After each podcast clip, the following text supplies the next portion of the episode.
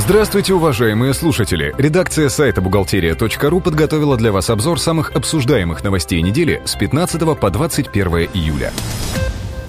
Минфин планирует сформировать единый список бухгалтерских статей в виде полного плана счетов. Документ должен стать классификатором, в котором номер счета будет совпадать с кодом статьи бухгалтерской отчетности. Напомним, что сейчас в России существует четыре списка бухгалтерских статей. Объединение этих списков – задача не из простых. В МСФО нет подобного стандарта. Если специалисты Минфина осуществят задуманное, то каждый счет бухучета будет соответствовать конкретной статье отчетности. Бухгалтеры не смогут по своему усмотрению относить операции на такие счета 76 или 97. С 1 января 2014 года все компании будут отчитываться по НДС только в электронной форме. Срок сдачи декларации по НДС не позднее 20 числа месяца, следующим за отчетным кварталом. Электронную декларацию по НДС также будут сдавать налоговые агенты, налогоплательщики на спецрежимах и компании, освобожденные от этого налога. Минфин напоминает, что предприниматели не обязаны вести бухгалтерский учет, если они ведут учет объектов налогообложения. Так, например, плательщики УСН обязаны заполнять книгу учета доходов и расходов. Что касается порядка ведения кассовых операций, то здесь исключений для предпринимателей, в том числе упрощенцев, не предусмотрено.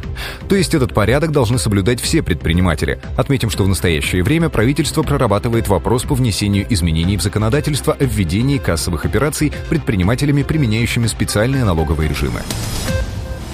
Судьи вынесли решение, которое будет интересно всем компаниям, которые занимаются розничной торговлей. Арбитры встали на сторону организации, которая просила принять незаконным решение инспекции. Контролеры доначислили компании ЕНВД пени и штраф. Ревизоры сочли, что организация занизила физический показатель площадь торгового зала, что повлекло за собой уменьшение суммы единого налога. Судьи, изучив материалы дела, обратили внимание контролеров, что компания использовала часть помещения для хранения товара, а с точки зрения закона для налогообложения предложения учитываются только фактически занятые в торговле метры. Подписать счет-фактуру вместо главного бухгалтера может руководитель организации или другой уполномоченный сотрудник.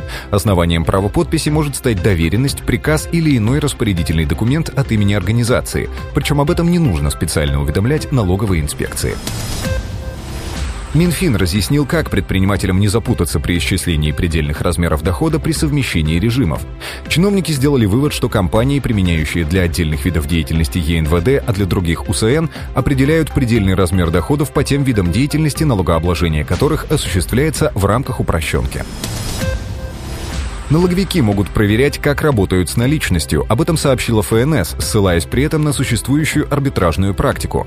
В частности, судьи поддержали позицию ведомства, которая заключалась в правомерности осуществления налоговых проверок по соблюдению порядка работы с денежной наличностью и порядка ведения кассовых операций, в том числе в части расчетов налом с другими организациями. На этом мы заканчиваем обзор важных событий за неделю. Самые актуальные новости вы всегда сможете найти на сайте бухгалтерия.ру. Выпуск создан при поддержке издательства «Биратор». Спасибо, что вы были с нами. Слушайте нас через неделю.